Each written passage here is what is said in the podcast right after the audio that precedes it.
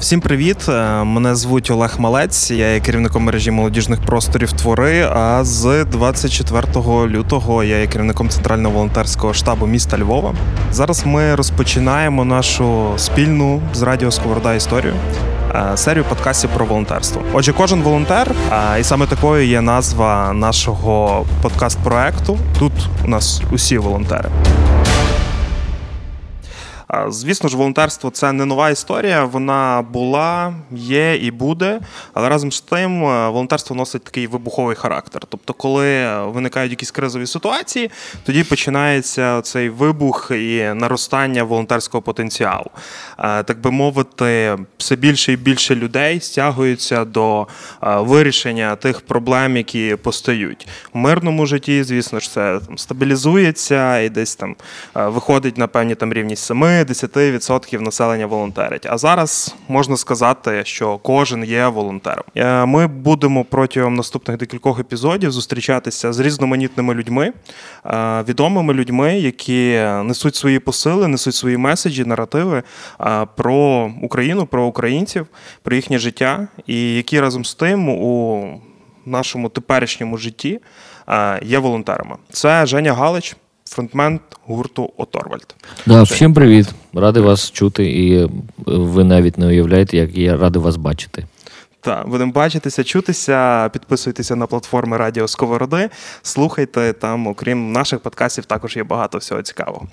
Перед тим як розпочати нашу розмову, хочу попросити вас підтримати Український інформаційний фронт. Е, поряд з військовими та волонтерами.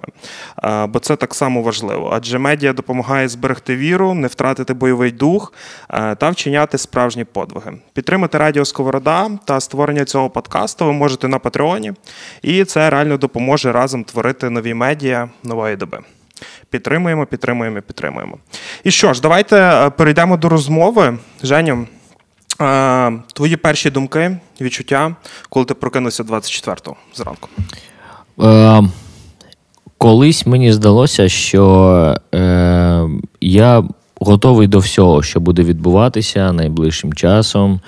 І в мене є люди, які були набагато більше готові, мовно кажучи, в них були і пікапи, і каністри з бензином, і вже дозвіл на зброю, і яка навіть не яка, але мисливська зброя. І вони все це робили за декілька місяців до того, як все почалося. Я все-таки е, думав, що е, ну, повномасштабна війна у 2022 році неможлива. Можливо бути якась локальна е, війна, локальні конфлікти. Е, але щоб бути настільки конченими, е, як показали себе росіяни, я думав, що це неможливо. 22 числа, 22 лютого, ми вирішуємо, що ми 23 їдемо у Львів знімати кліп на пісню Червоні колготки гурту Скрябін до фільму Я Побєда і Берлін. Ми заряджаємо всю знімальну команду. Е, я беру з собою найкрасивіші рок-н-рольні речі, які е, можна було б е, там собі уявити. Ми сідаємо в декілька машин і їдемо 23-го зранку у Львів на зйомки. Е, приїжджаємо, сідаємо в барі, розмовляємо зі знімальною командою. У нас на наступний день 24-го освоєння локацій. Ну і все так ніби має відбуватися добре. І щось мені здається, що е, поки мене не буде, моя родина має бути десь м, не вдома. Ну, типу, що, не дай Боже, щось почнеться, вони будуть десь також на західні. І мої, мої знайомі пропонують їм з'їздити моїм двом дітям і дружині в Луцьк для того, щоб просто погостити на декілька днів. 23-му зустрічаємося в барі, 24-го заїжджаємо а, ночувати, і 24-го прокидаємося від того, що починаються. А, до речі, перші. А, Новини про те, що почалася війна, я отримую від своєї дружини, адже по Луцькому аеропорту аеродрому вони починають бомбити. І е, дружина пише, що в нас почалася війна. І буквально за декілька хвилин всі починають про це говорити, писати, на що почалося. І я назавжди запам'ятаю цю фразу: брат, прокидайся, почалася війна. в той самий момент ти не знаєш, що робити. Тобто, ти знаходишся у Львові. Війна почалася в Києві, в Чернігові, в, на захід, на сході нашої країни. Бомблять аеропорт Івано-Франківська, бомблять аеропорт Луцька. Я знаходжуся в такому стані, що ти просто в якісь перші декілька хвилин не розумієш, що робити. Потім мозок включається, ти їдеш, е, ти запевняєш тому, що потрібно їхати заправлятися і їхати відразу забирати всіх там, кого можна забрати. Ось, але оскільки я їхав на зйомки, то машини, документи, теплий одяг, все, що можна було лишити в своєму будинку, я лишаю там, і ясно, що я не збирався е, там на війну. Наступна доба проходить дуже швидко. Дуже-дуже швидко. Я і навіть не пам'ятаю, що саме відбувалося. Я пам'ятаю, що ми шукали заправки, і як дістатися до Луцька, і що далі робити, і, і чи потрібно відразу бігти у військкомат і так далі. Ось за декілька діб я вже починаю згадувати, що почало відбуватися. Е, почалось е, тотальне, тотальне бомбардування. Вони е, не входили як е, нормальні, адекватні, навіть за правилами якоїсь війни. Вони просто бомбили Харків і все, що там пов'язано з тими областями, які були прикордонними. І я пам'ятаю, що всім було потрібно чомусь йти в військкомат, і ну, перший позив, як у в кожного чоловіка, напевно, захищати. Потрібно йти воювати, бути солдатом. І е, я телефоную за місцем своєї прописки. В мене знайомий комбат. Я телефоную, ми починаємо з спілкуватися. Деталі нашої розмови я не можу розповідати в ефірі, але він каже, що потрібно прийти у військкомат по місцю, де ти знаходишся. Ми стоїмо в величезну чергу. Нам кажуть, що ви молодці, чуваки, але наразі ніхто з вас не потрібен. Ну, типу, ви не будете доречні. І в той самий момент в тебе з'являється відчуття, що ти не знаєш, що робити. От саме цей момент, що ти або маєш воювати і стояти з автоматом, або ти не знаєш, що робити. Ну, типу, як чим я можу бути корисним. І одна з моїх близьких, е, один з моїх близьких людей, він каже, що скажи, будь ласка, а чи ти можеш звернутися до когось, щоб дістати дешо? Я кажу: ну я не знаю, я спробую.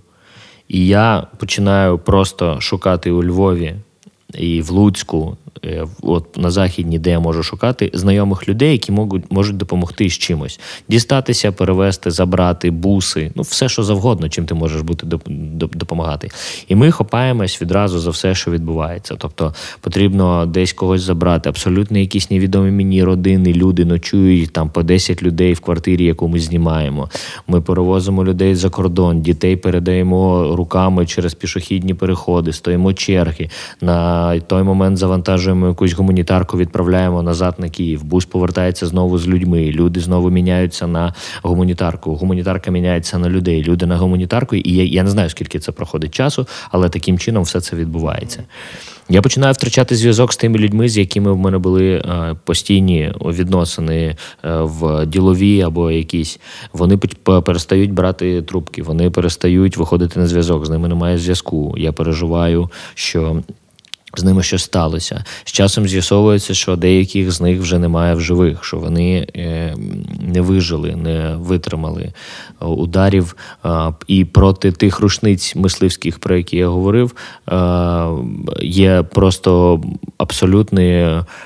Е, не знаю, мразотні постріли з ракет і з кулеметів і з танків прямо по цивільних людях. Деякі люди, з якими ти спілкувався і розумів, що ти можеш їм допомогти вибратися, ти щось їм радиш, а потім тягнеш себе, кусаєш себе за язик і говориш про те, що я не можу вам я не можу вам допомогти не через те, що не хочу, а через те, що боюсь своєю думкою якоюсь там, як вам краще виїхати, або що вам краще робити, наражати вас на небезпеку.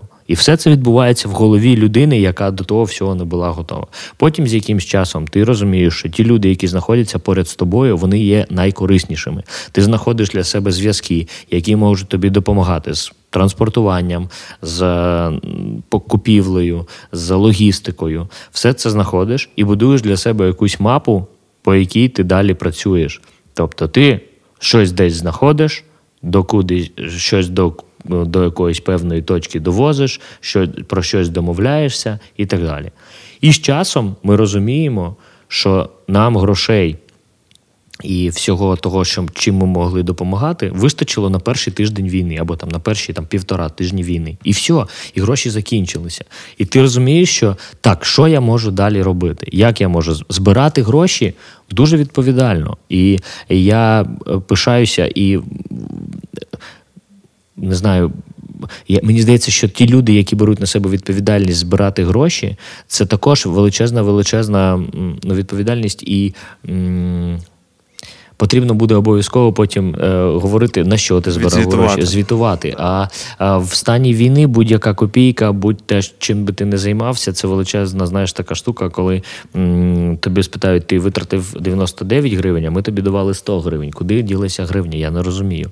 Або, наприклад, люди починають займатися тим, чим не займалися до цього. Вони починають відчувати якісь тактичні історії, там робити плити там або ще щось. І ти розумієш, що може не потрібно цим займатися, адже ти. Е, не не за все потрібно хапатися, адже в чомусь ти просто некомпетентний. Ну, тобто е, відчувати щось, що може наражати людей на небезпеку, і там е, ти думаєш, може краще я займусь чимось тим, що я, що я вмію Ну, тобто вже знаходити свою нішу Да. або повертатися до того нормального життя, але з акцентом на Ми розуміємо, що є люди, яким, е, які можуть допомагати. Ми шукаємо людей, в яких ще є робота. Це, як правило, або які компанії, або люди, які ще можуть заробляти за кордоном і так далі, тому подібне, і просимо їх допомагати нам фінансово. Для цього ми створюємо спочатку просто звичайні карткові рахунки, на які люди скидають гроші, і ми їм потім звітуємо, куди чому вони і на що саме вони витратили гроші. І е, потім знаходимо людей, які просто готові купляти певну амуніцію там або гуманітарку, або ще щось за кордоном.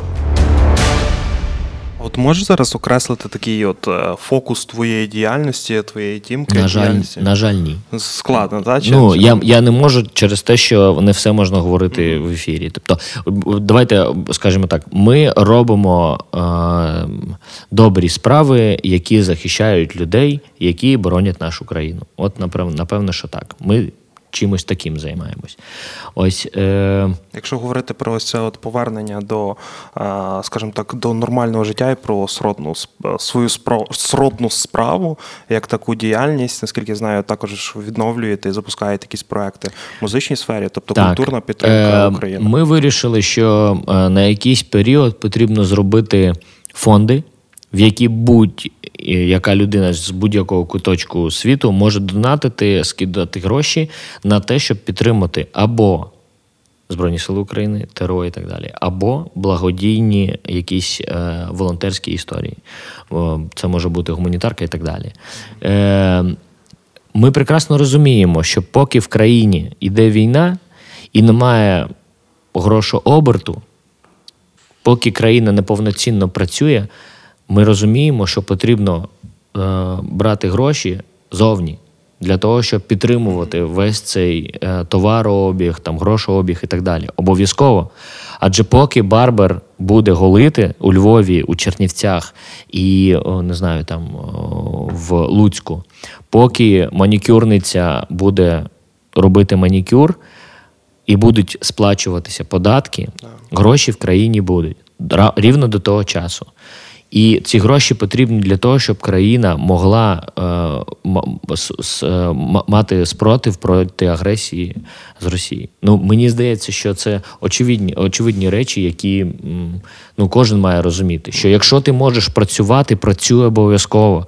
Наприклад, я знаю людей, в яких були СТОшки, і вони е, позакривали на перші дні війни СТОшки для того, щоб іти в тероборону. Ну, всі хотіли бути зараз ну, корисними в теробороні. Потім їм так і сказали в тих місцях, де вони записувалися: чуваки, не їбіть мозок. Ви можете лагодити те, що потрібно лагодити. Працюйте. І вони почали, наприклад, там е, варити їжі. Ну, знаєш, починаючи з малого. Потім з'явилися автомобілі, які потрібно лагодити, і вони їх лагодили.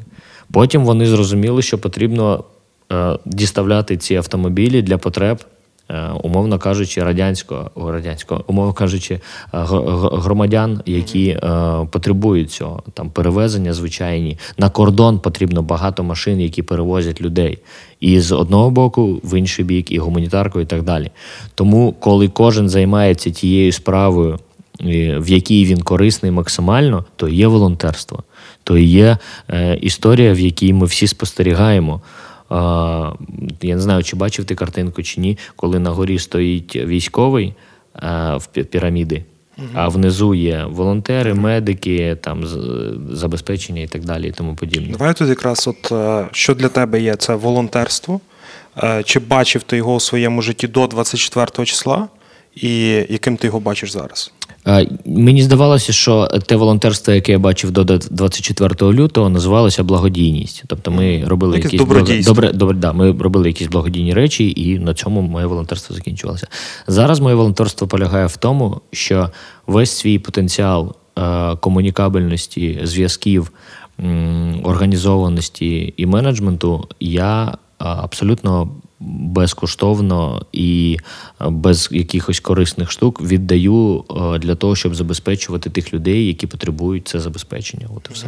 Ну окей, добре. А що тебе отут е, знову ж таки там до 24 числа, ну навіть більше так уже після 24 числа підштовхувало і мотивувало до того, чи добродійства, чи волонтерство? Яка була саме ця внутрішня мотивація? Чи це там злість, чи якась відповідальність? Тобто, що штовхає Женю Галича до волонтерства? Е, Для мене це в моєму, умовно кажучи, внутрішньому світі волонтерство це така тітіва від е, рогатки, наприклад, або від лука. Чим сильніше ти її натянеш, тим більше буде запас ходу в стріли для того, щоб бити і далі бити. Тобто, якщо її натягнути зовсім трішечки, вона десь тут і впаде. Чим більше натяжіння, тим вона міцніше і сильніше і потужніше буде стріляти. Моє волонтерство полягає в тому, щоб забезпечити максимальний натяг цієї тітіви. От і все. Як такий. Да. Гарно, гарно. Е, зараз у нас вже який там майже місяць, місяць часу, коли от іде безперервна ця робота. І розуміємо, що вже там навіть декілька стадій якогось емоційного вигоряння, складностей. Тобто багато людей.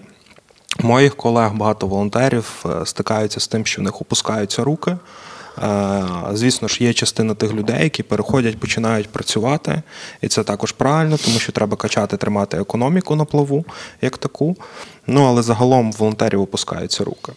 Е, Після цього всього і складні емоційні стани. Як тут, от ти продовжуєш тримати себе в руках, як ти продовжуєш волонтерити, що тебе качає? Запити.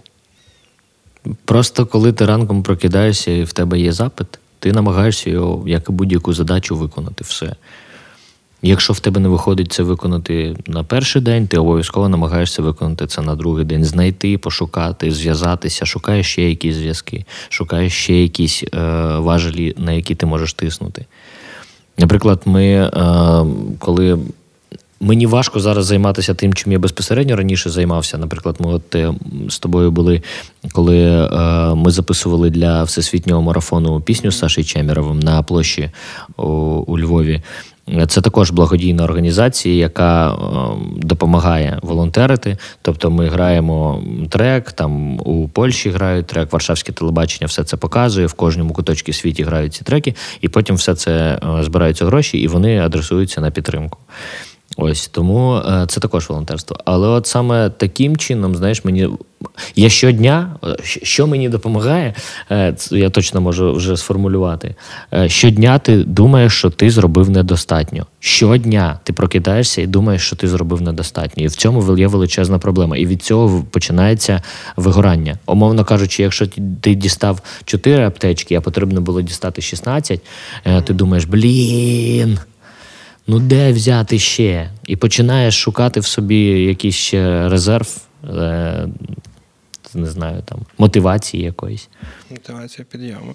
Ну так, до речі, от е, що так точно, е, на що здатне волонтерство в таких дуже глобальних е, аспектах, це перше, воно здатне прокачати людину, розвинути в якісь якісь скіли, навички в ній. Друге, це от вибудувати якісь зв'язки соціальні, створити нові тусовки, нові спільноти тощо. Ну і третє, це підвищити якусь динаміку розвитку певної якоїсь галузі. Там, Наприклад, як там бачили, там з 2014 року, наскільки там армія розвинулася ще на початку історії з ковідом, наскільки там медицина піднялася. Е, за ці е, тижні ти відчуваєш, от по цих трьох пунктах по індивідуальному розвитку, по будуванню спільнот і пришвидшенню динаміки розвитку, там, наприклад, військової чи гуманітарної теми, що воно дійсно так працює. Чи дає тобі е, волонтерство? Звичайно, давай, так. Про, давай тут просто пройдемося по пунктах. По пунктах так, все от, просто. Та. Типа, щодня ти виконуючи абсолютно механічні о, якісь дії, тобто телефон, е, пошта, соціальні мережі, щодня ти прокачуєш себе просто в прискоренні виконання цих механічних дій.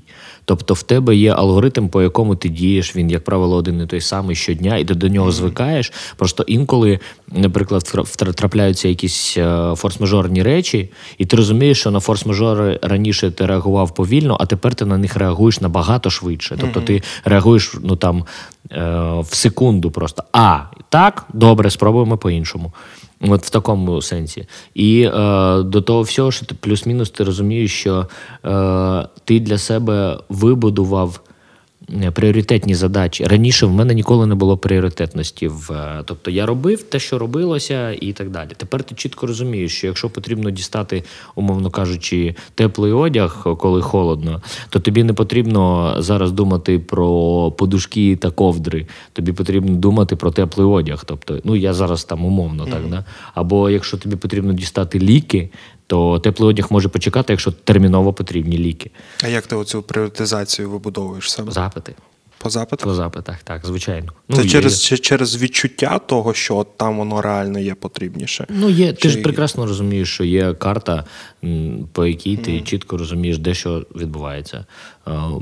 Ліки в Тернополі менше потрібні, ніж ліки в Чернігові. Ось така no. плюс-мінус пріоритетність.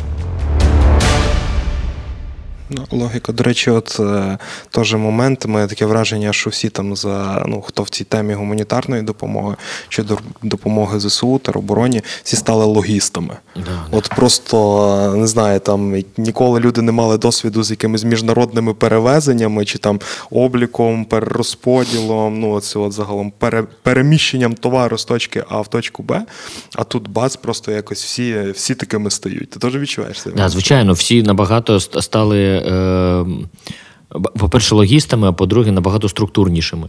Ну, точно, знаєш, mm-hmm. типу, ти бачиш, що люди, а, все, тут забираю, тут відвожу, mm-hmm. тут розподіляю там і так далі. І люди, деякі там 20 там 15 річні чуваки, з якими я стикаюся, почали там думати там для того, щоб е, зробити там цілий цикл там доставки, mm-hmm. потрібен і вантаж, і е, транспорт, і склад, і розподілення, і так далі. І ти думаєш, ого, нічого собі, типу, ну класно, класно. Та це теж на початках було, що якщо ти не маєш складу, ну то значить ти в тій темі не варишся, не шариш. А зараз вже пішла інша історія це цехи з пошиття чогось. Ну, от, до речі, я щойно ми з тобою, коли зустрілися, mm-hmm. я приїхав саме з такого цеху, де люди взяли на себе відповідальність, мої близькі люди, які взяли на себе відповідальність, і вони відчувають е, не тактичний одяг, а саме потрібний одяг для військовослужбовців. Вони відчувають якісь там термобілизну, якісь там фліски або там так бафи, там не знаю, все, що все, що може допомогти, просто комфортніше себе почувати, там безпечніше себе почувати. Да, Шиття, тож знову ж таки там пошиття, плетення сіток да. повсюдне. Ну це да, це круті історії. Е, другий момент це по якраз по створенню спільнот, якихось тусовок е, людей соціальних зв'язків. Бачиш зараз, чи появилися в тебе якісь там нові контакти, е, звичайно, нові спільноти? Звичайно. Ну, спільноти вони зараз всі так, як так, так також розподілені. Для мене все це візуально виглядає як мапа. Я чітко розумію, де є волонтерські організації, чітко розумію, хто з волонтерських організацій чим е, займається, і чітко розумію, що в тих чи інших волонтерських організаціях в нас є зв'язки чим та чи інша волонтерська організація або штаб можуть нам допомогти, і чим ми можемо їм допомогти. Звичайно, ну типу, все це будується на таких соціальних зв'язках. До речі, це якраз ті, от в кризових таких ситуаціях виникають ті зв'язки, які потім вони є дуже Да. міцні в майбутньому. Тому да, це треба зараз цінувати. І третій е, пункт: чи ти відчуваєш, що те, що твоя допомога, вона там робить ближчою перемогу? Чи є в тебе внутрішнє відчуття цього? Якщо чесно, ні. Ну, чому? Е, Я зараз поясню, чому. Я про це не думаю. Я думаю, я коли в, в, в бійці або цивільні фоткаються з допомогою, яку ми їм надіслали, мені приємно, але все-таки. Моє відчуття базується на тому, що я в- на вдячності тим людям, які боронять саме. Тобто я розумію, що я розумію, що всі ми е, там наближаємо перемогу, але самого відчуття, що я до цього дотичний, не маю. Не знаю чому. Ну, типа, я Можливо, потім прийде. Да, і воно може потім прийде.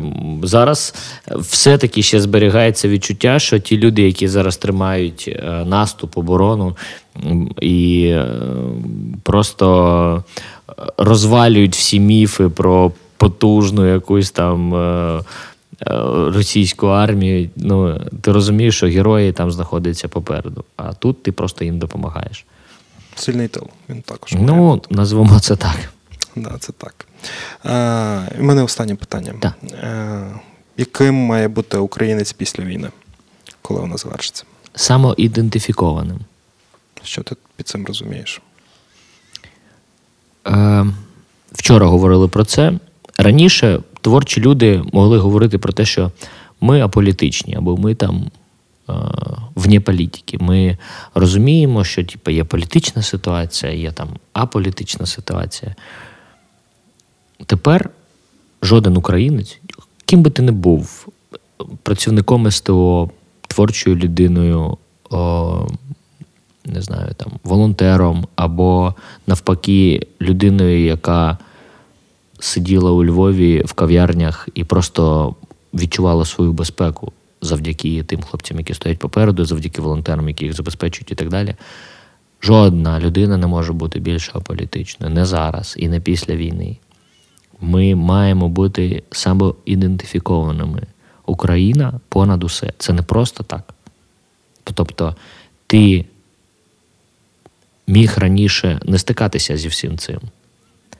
Кількість вбитого цивільного населення, кількість зруйнованих міст, вся ця абсолютна а, боягузна війна, яку вони ведуть, е, знаходячись в акваторії Чорного моря і стріляючи ракетами по цивільних людях.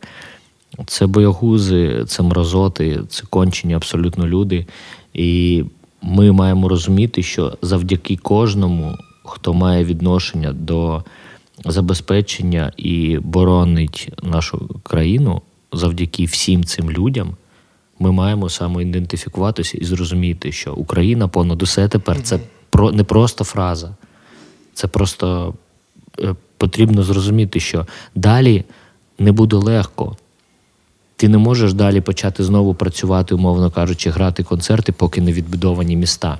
Тобі, ти як волонтер, я як волонтер, люди, які повернуться е, з фронту, всі мають розуміти, що це наша війна, вона продовжиться в будівельно відбудовуючих історій. Тобто, ми потім з вами маємо зрозуміти, що нам потрібно буде шукати класні е, будівельні матеріали за кордоном і завозити їх сюди. І я впевнений, що в наших силах побудувати зовсім іншу Україну. Після війни зовсім іншу. Тобто вона буде навіть на 10% не схожа на те, що було з країною до того. Все, що відбувається зараз, е, воно як лакмус, е, воно показує, хто ким є насправді. І є безліч прикладів, коли люди проявляють себе абсолютно негативно, і їм Бог суддя, але з тими людьми вже ніхто з нас не може не, не буде мати відношення, ніяких відносин абсолютно. І тому мені здається, що саме після війни ми маємо зрозуміти, що е, коли, коли ми вже здобули цю перемогу, але коли ми остаточно випремо нахер звідси всіх тих всю ту русню, ми точно будемо розуміти, що е, нам потрібно відбудувати зовсім іншу країну. І в цій країні пишатися тим, що ми живемо в цій країні, в якому відбудували, і яку ми країна, яка перемогла, вона буде зовсім іншою. Я погоджуюся, тут навіть додам, що в нас от якраз цей момент перемоги, коли ми виграємо, вигнемо русню, у нас буде якраз такий час, можливість, вікно можливостей для того, щоб не тільки не то, що відбудувати, щоб перебудувати просто перебудувати, країну. Так, звичайно. Да, Починаючи від ширини колій. Яка в нас в нас має бути там відповідно європейські колії, а не пострадянські, і закінчуючи тим, що в голову. Ти знаєш, людей. я от вчора про це думав, також Сашою говорили ми, що а, тепер, а, ну я не знаю, я надіюся на те, що тепер кожен підарас, який подумає, що можна стирити десь сантиметр асфальту з дороги з кожної сторони, він 10 разів про це подумає. Чи потрібно це робити, чи не потрібно. Я надіюся, що це має дійти до кожного. Що корупція і е, крадії, всі ті люди, які були до того, е, розкрадали нашу країну, вони або мають мусять звідси поїхати або мусять не заважати нам перебудовувати країну. Гарне слово, перебудувати країну. так. Давай на цьому і завершимо. Е, дякую всім, хто Дякую. нас слухав. Женя Галич, Олег Малець. Е, пам'ятайте, що кожен волонтер і слава Україні! Героям слава! Всім привіт! Е, мене звуть Олег Малець. Я є керівником мережі молодіжних просторів твори. А з 24 лютого я є керівником центрального волонтерського штабу міста Львова. Зараз ми розпочинаємо нашу спільну з радіо Сковорода історію. Е, серію подкастів про волонтерство. Отже, кожен волонтер, і саме такою є назва нашого подкаст-проекту. Тут у нас усі волонтери.